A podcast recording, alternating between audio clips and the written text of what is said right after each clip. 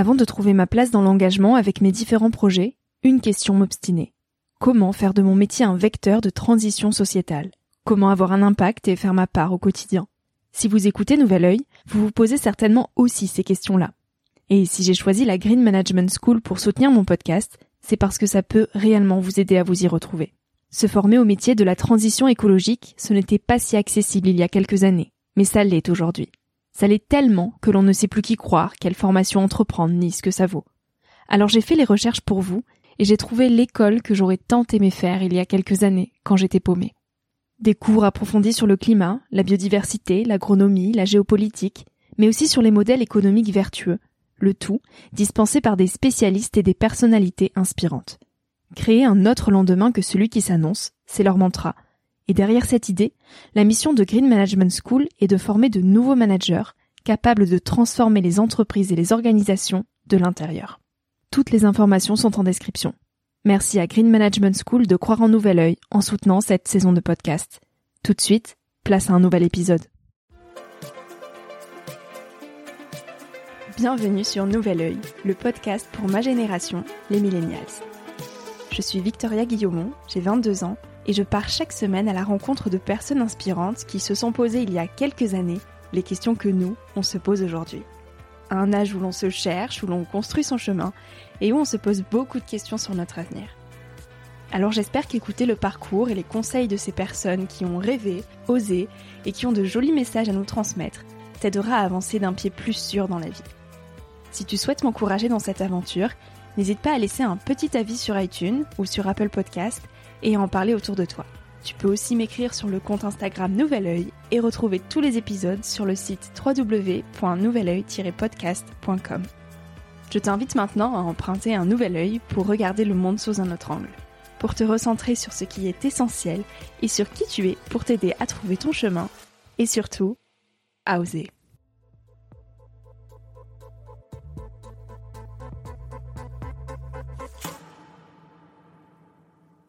Je crois que quand on veut vraiment quelque chose, on peut.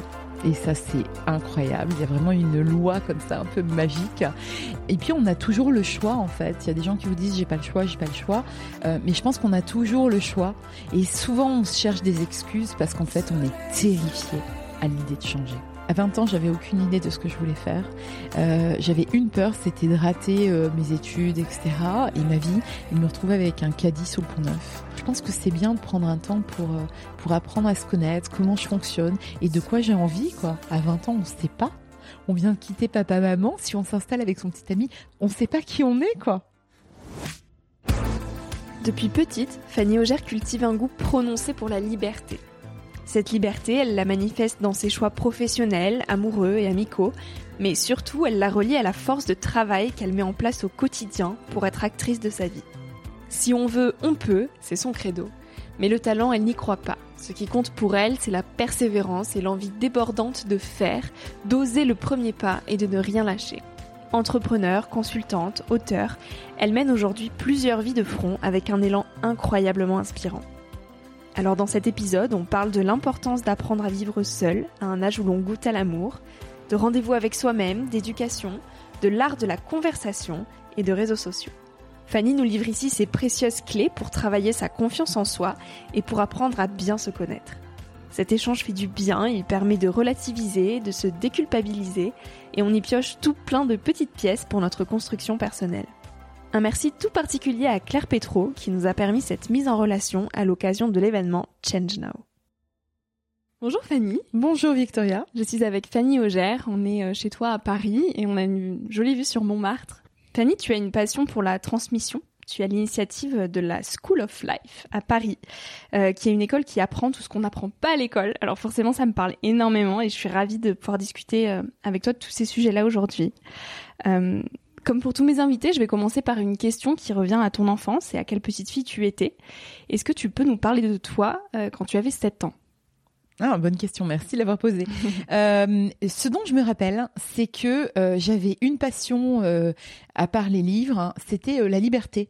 Je ne savais pas du tout où j'atterrirais, ce que je ferais plus tard, mais je savais que je voulais ben, partir de la petite ville minuscule où j'ai grandi, partir même de Lorraine, parce que je trouvais que le climat était peu accommodant.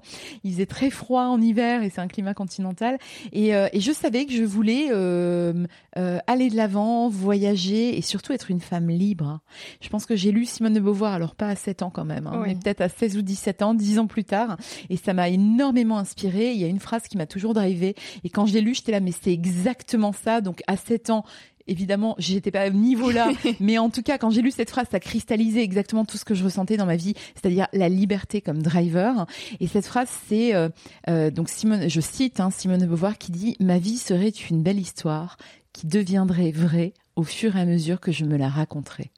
Et qu'est-ce qu'elle a changé dans ta vie, cette phrase? Ben, En fait, elle cristallisait tout ce en quoi je croyais. C'est-à-dire que j'ai grandi dans une toute petite ville de Lorraine. J'étais l'aînée de quatre enfants, donc heureusement, j'avais une bonne tribu derrière moi. Mais j'avais pas beaucoup d'amis à l'école. Je me suis euh, beaucoup ennuyée jusqu'aux classes prépa, je crois.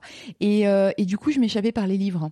Il n'y avait pas grand chose à faire. Il n'y avait pas de musée, pas de théâtre, pas d'opéra, pas de cinéma, euh, même pas de cinéma dans ma ville. Et du coup, euh, bah, je m'échappais par les livres et j'ai grandi avec les livres. Mes meilleures copines, c'était Mathilde de la Mole, du Rouge et le Noir. Et, et en fait, euh, ben, je, je sentais déjà une appétence pour, pour l'écriture, la littérature. J'ai toujours beaucoup écrit. Et puis aussi pour le voyage. Hein. Moi qui sortais jamais. Alors, bien sûr, on allait en vacances l'été, mais en France, sur la Côte d'Azur peut-être, ou en Provence. Et, et j'avais cette, cette envie de voyager justement et de de sortir. Et je pense que c'est la liberté qui a drivé toute ma vie. Et finalement j'ai réussi à trouver euh, toujours des jobs qui, où je me sens libre, euh, heureuse, épanouie parce qu'en fait je fais que des choses qui me plaisent. Et je me rends compte que c'est une chance formidable.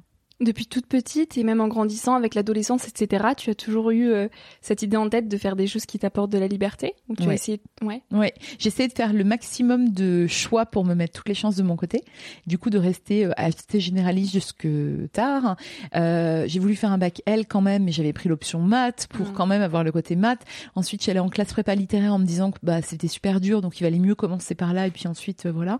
J'ai fait une école très généraliste, donc du coup qui me permettait de m'ouvrir plein de portes différentes et, euh, et oui, j'avais peur. Euh, bah, choisir, c'est renoncer. Hein.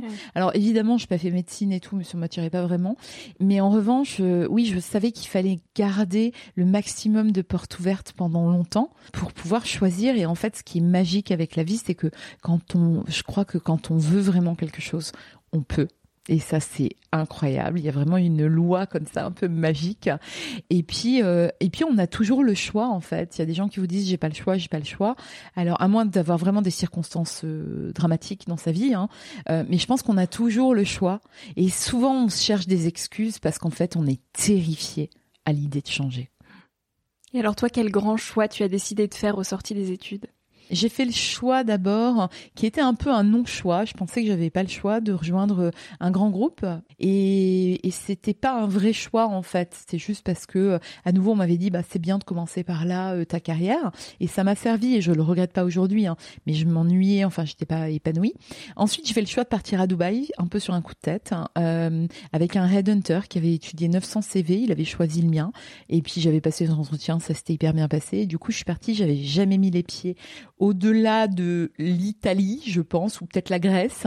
Donc j'étais pas allée du tout dans cette partie euh, Middle East du Moyen-Orient que je ne connaissais pas et je suis partie à 25 ans avec ma petite valise, euh, trois robes pour aller vivre à Dubaï. J'y ai passé cinq ans et demi. Et je trouve que ça, c'était un choix euh, courageux pour une femme à l'époque. Enfin, c'est ce qu'on me disait finalement, ça s'était bien passé. J'y retournerai pas cependant quand je vois comment Dubaï a évolué, je n'y retournerai jamais. Euh, mais euh, mais en tout cas, je me suis dit allez, tu largues les amarres et en fait, euh, parfois il faut juste se mouiller en fait et se lancer. Et chaque fois que j'ai changé un peu drastiquement comme ça, que ce soit pour lancer ma boîte, lancer mes boîtes, que ce soit pour bosser dans des grands groupes à Dubaï, à Milan, à Paris, aujourd'hui à Versailles, et ben en fait euh, c'est des, évidences qui se sont imposées et je me sens euh, aujourd'hui pleinement libre. Je dis souvent, je ne sais pas où je serai dans cinq ans, mais j'ai la confiance que je pourrai acquérir les compétences qu'il me faudra pour euh, pour arriver là où je veux. Donc maintenant, euh, je m'éclate dans un job que j'adore et je suis en même temps entrepreneur, ce qui m'enrichit beaucoup. Et finalement, c'est un écosystème hyper vertueux parce que l'un enrichit l'autre et vice versa. Donc je suis à 200% sur les deux projets. Hmm. oui, oui, oui. Et en plus, j'ai plein d'autres petites activités qui m'amusent à côté. Et, et je pense que oui, si on veut, on peut, à force de beaucoup de travail. J'aime bien parler de, de la force du travail, du labeur. Alors en français, être laborieux, c'est assez péjoratif. Oui. Les laborieux, c'est un peu ceux qui bossent comme ça, mais qui ont pas de talent. Moi, je crois pas du tout, en fait. Alors, euh, l'étymologie de travail, ça vient du latin tripalium, qui est un instrument de torture qui servait à étirer les gens. Donc on part de loin en français, mais, mais moi, j'aime le travail. Et je pense que c'est une manière aussi de se libérer, en fait, et d'arriver à ses fins. Donc euh, voilà. Et puis, de toute façon, je crois que tout ce qui mérite euh, qu'on s'attarde ou quoi, bah, ça prend du temps, ça prend du travail. Et, ça, j'essaye vraiment de faire passer ce message-là, notamment à mes étudiants, à la jeune génération, que tout n'est pas euh, donné comme ça. Et je plains les gens à qui tout est donné sur un plateau d'argent, parce qu'en fait, euh, bah, ils vont se prendre des portes dans la tête jusqu'à ce qu'ils comprennent. Donc moi, j'aime bien me dire que je viens de nulle part et je ne sais pas où je vais, hein, mais en tout cas, je, suis sûre au jour le jour de ce que je fais et où je vais. Et, c'est à force, j'ai de, je ne dois ça que à moi c'est à force de travail. Est-ce que déjà à 20 ans, tu imaginais la vie des grands en te laissant porter comme ça, euh, au jour le jour, en te disant euh, peut-être que dans 5 ans je ferai autre chose, euh, en laissant les événements arriver, ou est-ce que tu imaginais plutôt une vie quand même assez cadrée? Euh, à 20 ans, j'avais aucune idée de ce que je voulais faire. Euh, j'avais une peur, c'était de rater euh, mes études, etc. Et ma vie, de me retrouver avec un caddie sous le pont neuf. J'avais des crises d'angoisse, des paniques, en me disant mais qu'est-ce que je vais faire? J'avais vraiment aucune idée. Donc j'ai fait un peu de marketing, un peu de communication. D'ailleurs, je suis sortie de mon école sans majeur. À l'époque, il y avait des majeurs. Moi, je suis sortie sans majeur parce que j'ai fait un peu de marketing, un peu de communication, puis un peu de journalisme. Et puis après, j'ai fait du cinéma. Donc j'ai fait plein de choses très différentes. Du coup, j'ai de majeur et en fait personne m'a jamais rien demandé, donc euh, on s'en fout. Mais au moins j'ai exploré, on va dire, et aussi j'ai fait plein de petits boulots en parallèle parce que je suis l'aînée de quatre enfants et puis euh, puis je voulais pas trop peser sur mes parents. Donc euh, pendant que mes amis de l'école allaient faire du je sais pas de la planche à voile, du cheval de week-end, etc. Ben moi j'étais hôtesse d'accueil, je bossais dans l'immobilier, j'accueillais les gens, je faisais visiter des appartements témoins à la défense, je me levais hyper tôt le samedi matin et le dimanche et j'ai fait mais plein de petits jobs très différents qui en fait me servent encore aujourd'hui parce que je trouve que ça ouvre euh, l'intelligence émotionnelle, la capacité à se mettre à la place de son client, de la personne en face, etc. Et, euh, et moi, ça m'a apporté mais plein plein de choses. Et aujourd'hui que je suis directrice de marque, donc notamment directrice marketing, bah en fait ça m'aide mmh. finalement d'avoir bossé, euh, d'avoir été la petite hôtesse d'accueil ou la petite commerciale au bout de la chaîne, etc. Que ce soit, j'ai déjà vendu des pommes de terre dans des monoprix pour un week-end événement, donc promotionnel. Et j'ai pas honte de le dire parce que je trouve que c'est important en fait. Et euh, je voyais tous mes tous mes camarades d'école qui partaient en vacances euh, dans des trucs incroyables avec leurs parents. Moi, je bossais et en fait, euh, ben ça m'a mené là où je suis aujourd'hui. J'en suis convaincue et aux jeunes qui ont peut-être 20 ans aujourd'hui et qui eux aussi ont peur comme tu as eu peur de l'avenir. Qu'est-ce que tu aimerais leur dire aujourd'hui?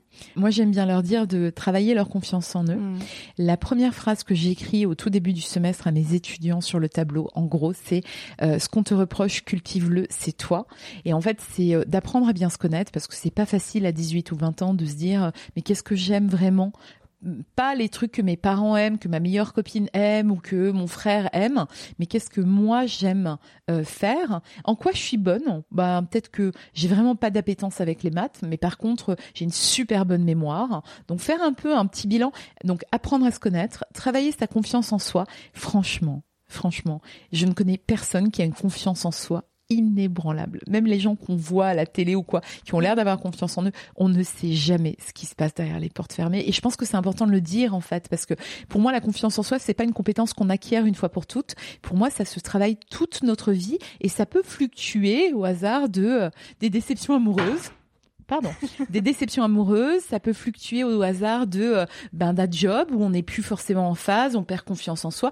Le truc, c'est de s'en rendre compte et de ne pas rester trop longtemps aussi. Il faut savoir partir à un moment et se dire bon, ok, là au lieu de devenir aigri, je pars avant parce que c'est important. Euh, donc travailler sa connaissance de soi, sa confiance en soi, euh, croire en soi. Moi, je me suis dit un jour, euh, mais très tôt, vers 16 ans, je me suis dit, écoute, si t'as pas confiance en toi, il y aura personne qui aura confiance en toi. T'es la première personne en qui tu dois montrer et avoir confiance. Et, à partir de là, ben hop. Et puis on peut on peut trouver de la reconnaissance dans ces relations. Alors il faut faire preuve de reconnaissance et de gratitude, et en même temps trouver de la reconnaissance, euh, euh, des encouragements de, du maître de stage, euh, des profs, etc. Mais pour ça, faut être aussi à l'écoute et faut être bon, quoi.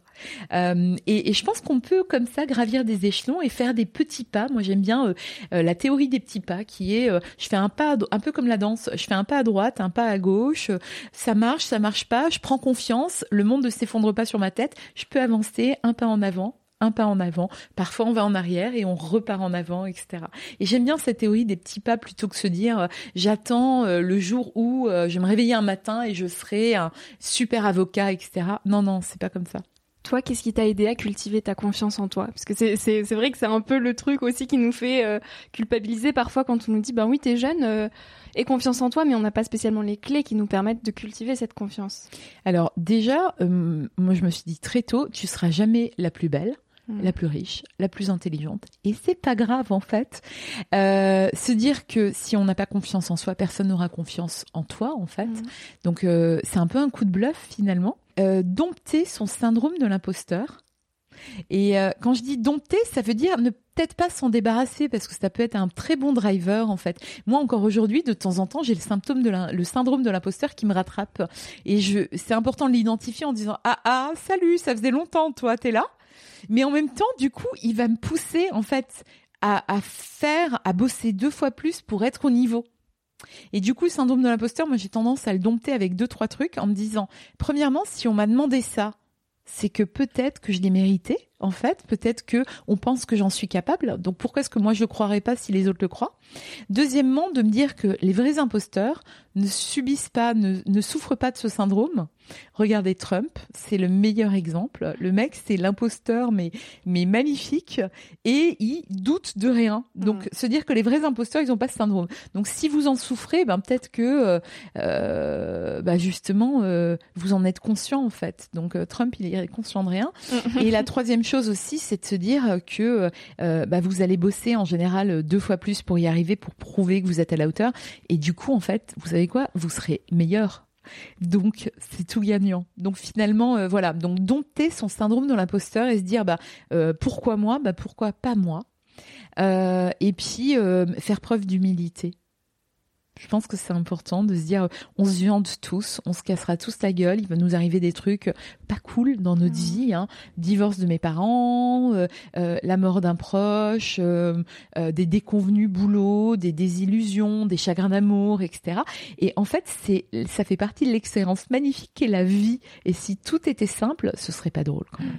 Ça fait deux fois que tu me parles de chagrin d'amour, alors je rebondis là-dessus. Euh, parce que je sais que quand on est jeune, c'est un petit peu euh, cet âge où on découvre ce que c'est que l'amour et on peut vite se laisser ensevelir par tout ça. Comment on apprend à gérer un chagrin d'amour? Je sais pas s'il y a de techniques, mais, euh, mais je pense que quand on est jeune, on a tendance, en fait, la culture occidentale contemporaine a tendance à trop miser sur l'amour. En tout cas, euh, quand, quand on est jeune, on entend les chansons d'amour, les films d'amour, etc. Du coup, on a zéro distance par rapport à ça et on se dit que oh, si jamais euh, mon petit ami m'a quitté, tout va s'effondrer et tout. Mm.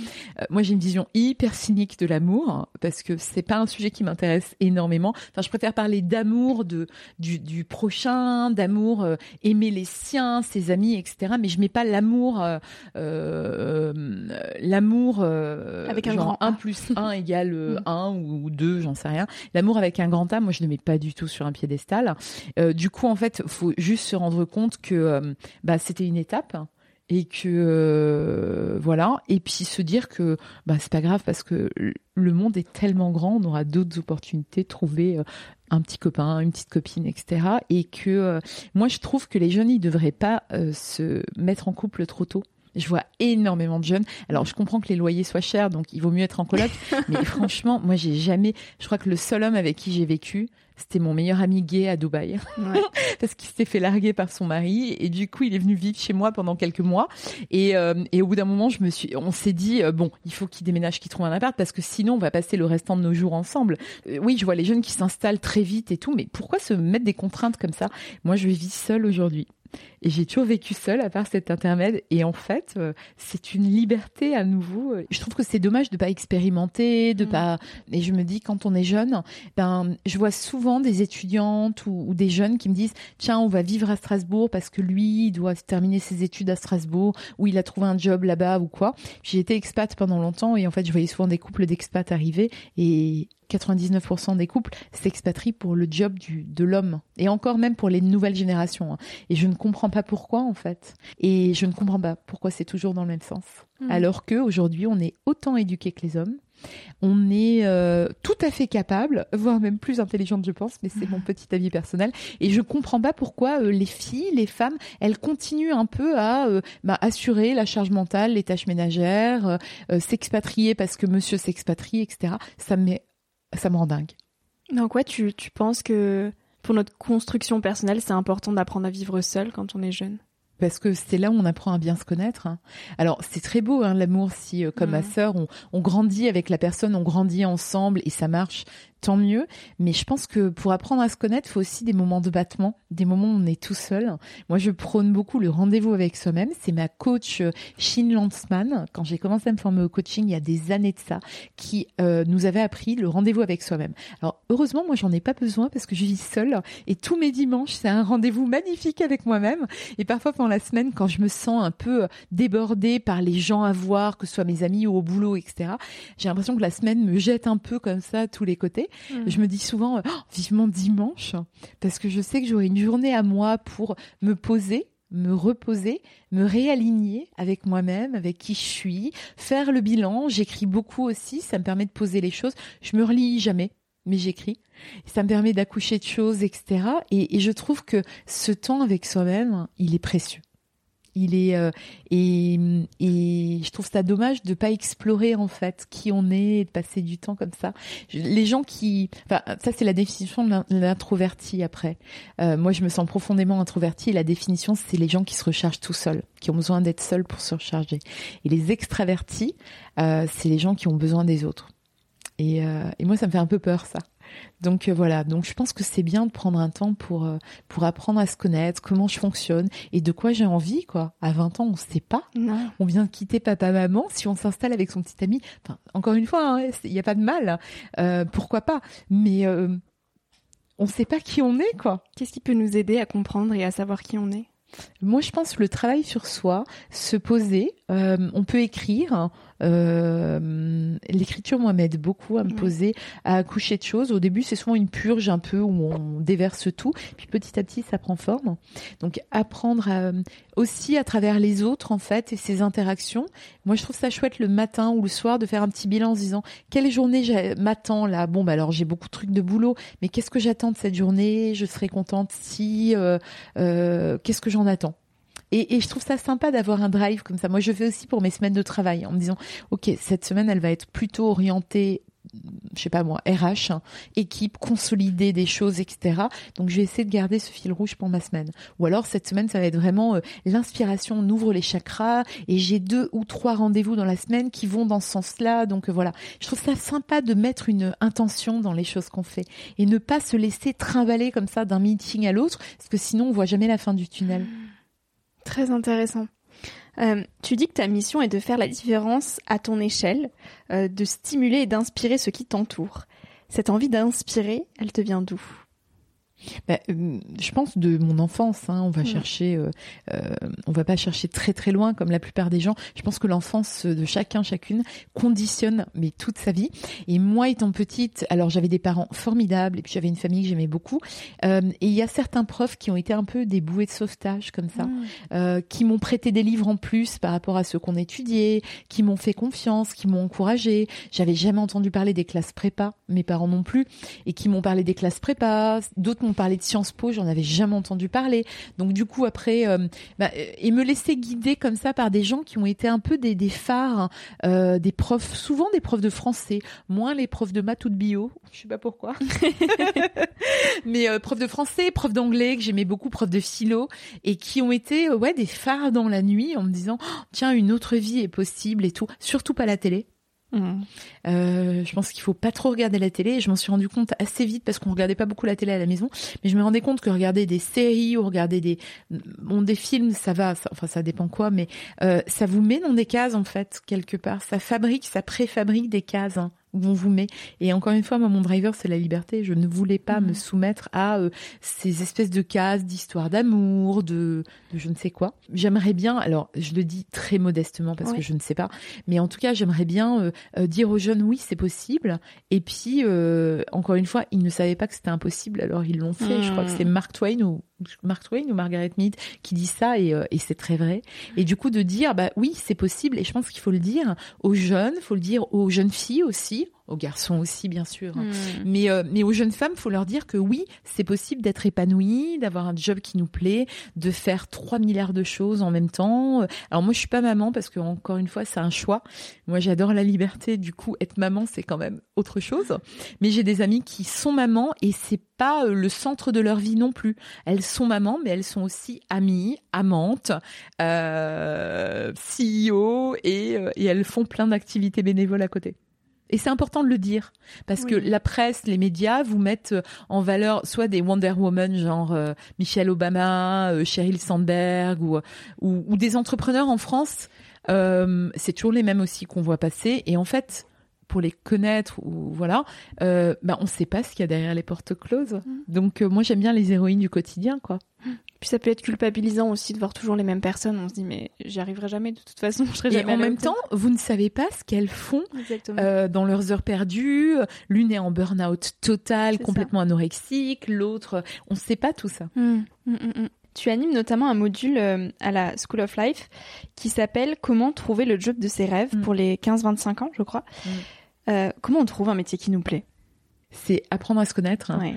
Euh, apprendre de ses erreurs aussi en se disant ah bah tiens là je me suis planté pourquoi je me suis planté etc euh, l'erreur est humaine persévérer est diabolique et c'est vrai. Saisir les opportunités c'est hyper important le facteur chance. Alors pas la chance qui tombe du ciel comme un Deus ex machina mais plutôt travailler ces opportunités. Moi je dis toujours à mes étudiants le networking ce fameux gros mot en français hein, le réseau euh, moi j'ai commencé j'avais zéro réseau mais zéro de chez zéro. Et en fait ça se travaille ça peut être des preuves que vous aimez bien avec qui vous restez en contact euh, euh, vous envoyez des vœux de bonne année une fois par an, mais c'est pas grave en fait. Au moins vous leur donnez des nouvelles et ça c'est rare. Je leur dis euh, ça peut être vos profs, ça peut être euh, des maîtres de stage, ça peut être les parents d'amis que vous appréciez, hein, pas parce que vous êtes c'est les parents de vos amis, mais vous avez des bonnes conversations. Quand vous êtes jeune aussi, il faut profiter du fait d'être jeune, mignon et un peu innocent pour solliciter les adultes en disant oh là là j'adore votre parcours, ça me touche beaucoup. Est-ce que vous accepteriez? J'aimerais bien vous poser deux trois petites questions, prendre un café ou alors bon moment, euh, c'était plus compliqué, mais moi j'ai fait des calls avec des inconnus, mais j'ai jamais vu de ma vie, et je me rappelle même plus leur prénom maintenant, mais qui me disaient j'aimerais bien vous poser deux trois questions par rapport à mon parcours et tout. Et, euh, en fait, quand c'est euh, mignon, quand ça vient d'un jeune, d'une jeune, je trouve que c'est assez désarmant et je le fais avec plaisir. Hein. À me promener pendant une heure avec un étudiant ou une étudiante, à les écouter sur leur parcours, et puis les conseiller sans les influencer, mais en vraiment les écoutant. Et rien que ça, ça leur a fait un bien fou parce que c'est rare les gens qui écoutent vraiment, en les écoutant vraiment, essayer de leur poser les bonnes questions pour que leur permettre de faire leur choix. Euh, euh, l'une, c'était est-ce que je veux devenir avocate ou est-ce que je veux faire du marketing? C'est quand même pas la même chose. Et en fait, simplement en marchant, en posant les bonnes questions, en écoutant, et ça les aide et c'est super. Mmh. La conversation, oui, ça prend une place importante dans ta vie. Tu es mmh. l'auteur du livre euh, Trêve de bavardage, retrouvons le goût de la conversation, publié en mars 2017. Mm. C'est quoi pour toi la conversation? Pour moi, c'est un art qu'on n'apprend pas à l'école, mais qu'on devrait l'apprendre à l'école. C'est un art qui doit être appris, justement. C'est quoi les bases? C'est quoi une conversation? Euh, Les gens pensent que parce qu'on a la faculté de parler, on sera bon, on n'a pas besoin d'y réfléchir davantage. Et ils confondent souvent la discussion, qui est d'un petit échange, en salut, ça va, on parle de la série de la veille, le match de foot ou, euh, euh, la météo, et la conversation. En fait, moi, j'aime bien me dire, la conversation, bah, ça se travaille, ça s'apprend. Euh, c'est bien de se dire tiens la conversation d'hier j'ai beaucoup apprécié pourquoi elle a eu lieu, pourquoi j'ai apprécié, qu'est-ce qui s'est passé en fait, il y a eu un avant, il y a eu un après, pourquoi à ce moment-là j'étais disposée avec cette personne-là, enfin analyser un peu ce qui a marché analyser ce qui n'a pas marché, genre pourquoi la conversation elle est partie en sucette ou pourquoi je me suis ennuyée hier avec cette personne et du coup analyser ce qui a marché, ce qui a pas marché pour se dire bah tiens, je vais essayer de tirer le fil en fait et avoir des conversations plus intéressantes. Moi, j'ai horreur des conversations euh, genre le chit-chat, hein, les petites conversations pour rien dire. Alors, évidemment, c'est important de dire bonjour et parfois je dis aussi salut, ça va euh, papa, mais mais j'aime bien aussi me dire euh, si je vais à un dîner et que je sens que les gens ils ont juste envie de parler de trucs genre euh, je sais pas les abattoirs hein, j'ai déjà eu ça et je suis partie. Euh, alors que je suis végétarienne hein, mais je voilà j'ai pas la télé je ne regarde pas ce genre de reportage je suis partie. Euh, ou alors s'ils ont juste envie de je sais pas de, de faire du show off se vanter etc Merci, au revoir. Euh, les conversations sur les fringues, les produits de beauté ne sont pas des conversations. Ce sont juste des prétextes qu'ont inventé euh, les hommes, souvent une société patriarcale, pour faire vendre, pour nous vendre des trucs dont on n'avait besoin. Et donc ça ne m'intéresse pas, hein, les conversations là-dessus, euh, etc., etc. Et du coup, je pense que en fait, on devrait avoir le courage de renoncer ou de refuser ou de partir quand la conversation ne nous intéresse pas. Ou alors de dire excuse-moi, je comprends pas trop où on va là, etc. Euh, on a peut-être autre chose à se raconter et puis euh, réorienter les conversations, poser de meilleures questions et avoir du courage pour dire euh, moi j'ai pas trop envie de parler de ça, tu veux pas plutôt que je te parle de ça? Ah oui, tiens. Mmh. Voilà. Donc poser les bonnes questions ou alors ça va rebondir sur les questions classiques, salut, ça va? Mmh. Quoi de neuf? Ou tu fais quoi dans la vie? Et l'écoute, quelle place elle prend dans ces conversations Tu as le sentiment que les gens sont vraiment à l'écoute de manière générale ou pas? Alors, pour moi, l'écoute, elle est primordiale. C'est le premier ingrédient d'une conversation. Et souvent, quand les gens me disent, oh là là, mais moi, je m'ennuie avec les gens et tout, j'ai envie de leur dire, mais euh, est-ce que toi-même tu t'appliques cette écoute en fait? Parce que déjà, si quelqu'un nous ennuie, en l'écoutant vraiment, peut-être qu'on va se prendre au jeu, ou on va peut-être entendre des choses qu'on n'avait pas entendues et se dire mais en fait cette personne elle est hyper intéressante, elle a un point de vue différent, etc. Je pense que l'écoute c'est difficile parce qu'il faut être vraiment dans le moment. Et aujourd'hui, on a toujours un petit téléphone dans la dans la poche qui vibre tout le temps. Donc, hmm. comment est-ce qu'on veut être concentré et et dans la conversation. Et moi, je pense que l'écoute, c'est un cadeau, en fait, qu'on fait. C'est pas grave si on vient les mains vides, mais si on a l'écoute et on fait le cadeau de l'écoute à la personne, c'est déjà un merveilleux cadeau. Et, et pour répondre à ta question, je pense qu'il y a beaucoup de gens qui pensent écouter, mais en fait qui n'écoutent rien. Mm-hmm. Ma mère, la première. Justement, tu vois, on va parler de converser au 21e siècle. Qu'est-ce qui change dans nos conversations à l'ère du digital? Bah, bah, tout, j'allais dire, parce que nos conversations, elles sont, euh, elles peuvent être prises sur la place publique. Tu vois, ce matin, j'entendais euh, à la radio parler l'avocat de la petite Mila. Tu vois, donc tes conversations, elles peuvent être tout de suite prises sur la place publique, décuplées, déformées peut-être, euh, voilà. Euh, ensuite, tu as plein de conversations en même temps, tu as une pléthore de conversations. Autrefois, tu avais une personne en face de toi, puis tu avais un répondeur à la maison tu avais un message ou tu pas le message hmm. de celui qui devait te rappeler ou quoi. Mais tu avais juste un canal en fait. Et, euh, et aujourd'hui, bah, tu as euh, entre... Moi, j'ai deux téléphones. J'ai WhatsApp, bah, Instagram, LinkedIn. Alors, j'installe pas toutes les applis. J'ai pas Facebook. Je n'utilise jamais Facebook, j'ai horreur de ça. Et je n'ai pas euh, LinkedIn et Instagram, j'ai refusé de les, de les télécharger sur mon téléphone. Mais j'ai Instagram qui m'amuse, jusqu'ici. Euh, j'ai Telegram que j'ai du mal à maîtriser parce que j'ai pléthore de fils de conversation et à la fin de la journée, quand tu as 350 messages, en fait, euh, je préfère même pas l'ouvrir. Euh, et puis après, t'as, ben, t'as, moi j'ai sept adresses mail que je consulte tous les jours, j'allais dire. Tu as des conversations partout, donc en fait, tu as une multiplication, tu vois. Il y a un moment, je pense que il faut dire aussi stop, quoi. Par exemple, moi, Telegram, pour un une, une des missions que je fais bénévolement, les gens utilisent Telegram et j'aurais dit non. Alors je l'ai téléchargé mais je regarde jamais. Et j'aurais dit vous avez un truc à me dire, vous m'appelez ou quoi. Moi je dis stop. Et il faut avoir le courage de dire bah non en fait, non les gars, je suis pas sur Facebook. Je suis pas sur Telegram euh, et, et, rester maître de son emploi du temps. Et je pense que les gens devraient vraiment être plus présents dans leurs conversations, plus là, maîtriser ces conversations, avoir le courage de dire non ou avoir le courage de dire ce qu'on pense Et moi, je lui ai dit, je lui ai dit, mais excuse-moi, mais là, c'est pas possible en fait. Et euh, et puis respecter et dire que les autres, ils ont leur agenda.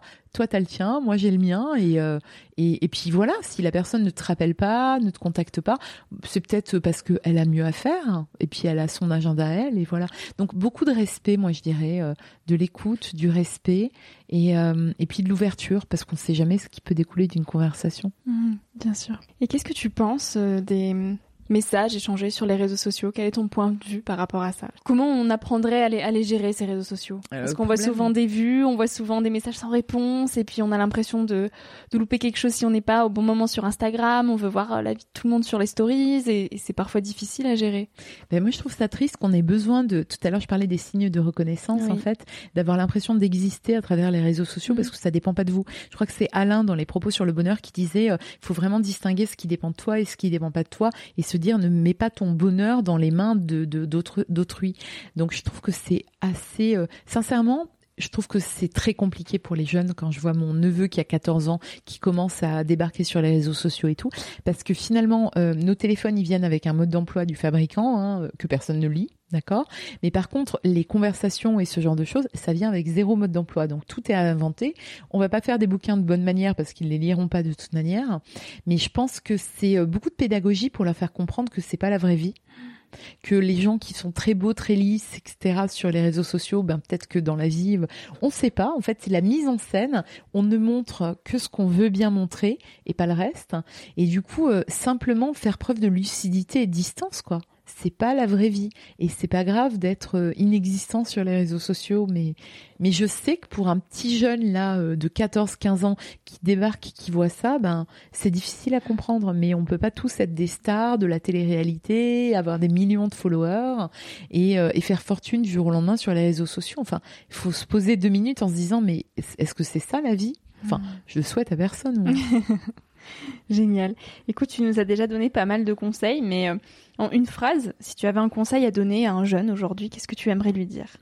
Ben, euh, ma citation préférée, c'est une citation de René Char que j'adore, qui était poète et résistant.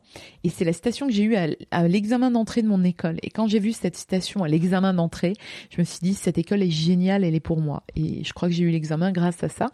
Euh, c'est euh, donc c'est une citation euh, de René Char qui doit dater des années 40, je pense, mhm. ou 50, et qui dit impose ta chance, serre ton bonheur et va vers ton risque. À te regarder, ils s'habitueront. Et moi, j'ai envie de dire qu'aujourd'hui, ben, il y a tous les chemins qui sont ouverts. Faut pas avoir peur d'explorer, de partir sur les chemins de traverse. C'est souvent là où on se trouve. J'adore parler des chemins de traverse parce que moi, l'autoroute m'a toujours fait peur, bordée de petites fleurs blanches et qui va droit vers un mur certainement. Et euh, et, et, et épouser son étrangeté en fait, ne pas avoir peur de se dire, bah, tiens, moi je suis pas comme les autres. Et en fait, so what Et c'est souvent les villes un petit canard au final qui règnent. Quand vous regardez un peu, euh, je sais pas moi, qui vous inspire, alors ça peut être des gens proches de vous, ça peut être euh, Mark Zuckerberg, euh, Steve Jobs, Obama. Je pense que c'était pas les stars de leur lycée, hein. Bien au contraire. Je pense que c'était les nerds avec des boutons qui n'intéressaient personne et c'était les vilains petits canards. Mais justement, en fait, comme ils étaient pas populaires, ils en avaient rien à faire. Du coup, ils ont développé leur truc à eux et puis voilà le succès qu'ils ont aujourd'hui. Donc moi, j'aime bien me dire, il faut prendre le temps d'explorer les, chemins de traverse et puis euh, d'apprendre à se connaître, se dire bah tiens ça c'est pour moi, ça c'est pas pour moi, euh, et de prendre son propre chemin en fait. Donc euh, j'aime bien la citation de Tolkien, moi j'adore le Seigneur des Anneaux, qui dit tout ce qui brille n'est pas de l'or, tous ceux qui errent au sens de errer mhm. ne sont pas perdus. Et je trouve ça très vrai. Moi, j'espère que j'errerai encore toute ma vie sur les chemins de traverse parce que c'est ça qui est le plus passionnant. Génial. Bah, écoute, je te le souhaite, Fanny. Merci beaucoup pour cette interview. C'était merveilleux. Ah, merci. Alors, encore une fois, c'est des conseils très modestes à prendre avec des pincettes. Et le truc important, c'est de trouver euh, sa voix à soi, quoi. Donc, euh, j'espère que ça inspirera un tout petit peu quelques personnes. J'espère aussi, mais j'en doute pas. Merci beaucoup, Fanny. Merci beaucoup. Merci à toi d'avoir écouté l'épisode jusqu'ici. J'espère que ce moment t'a inspiré, questionné ou fait rêver d'une manière ou d'une autre. Si tu souhaites retrouver les notes de cet épisode et suivre toutes les aventures de Nouvel Oeil, retrouve-moi sur le site internet Nouvel Oeil Podcast.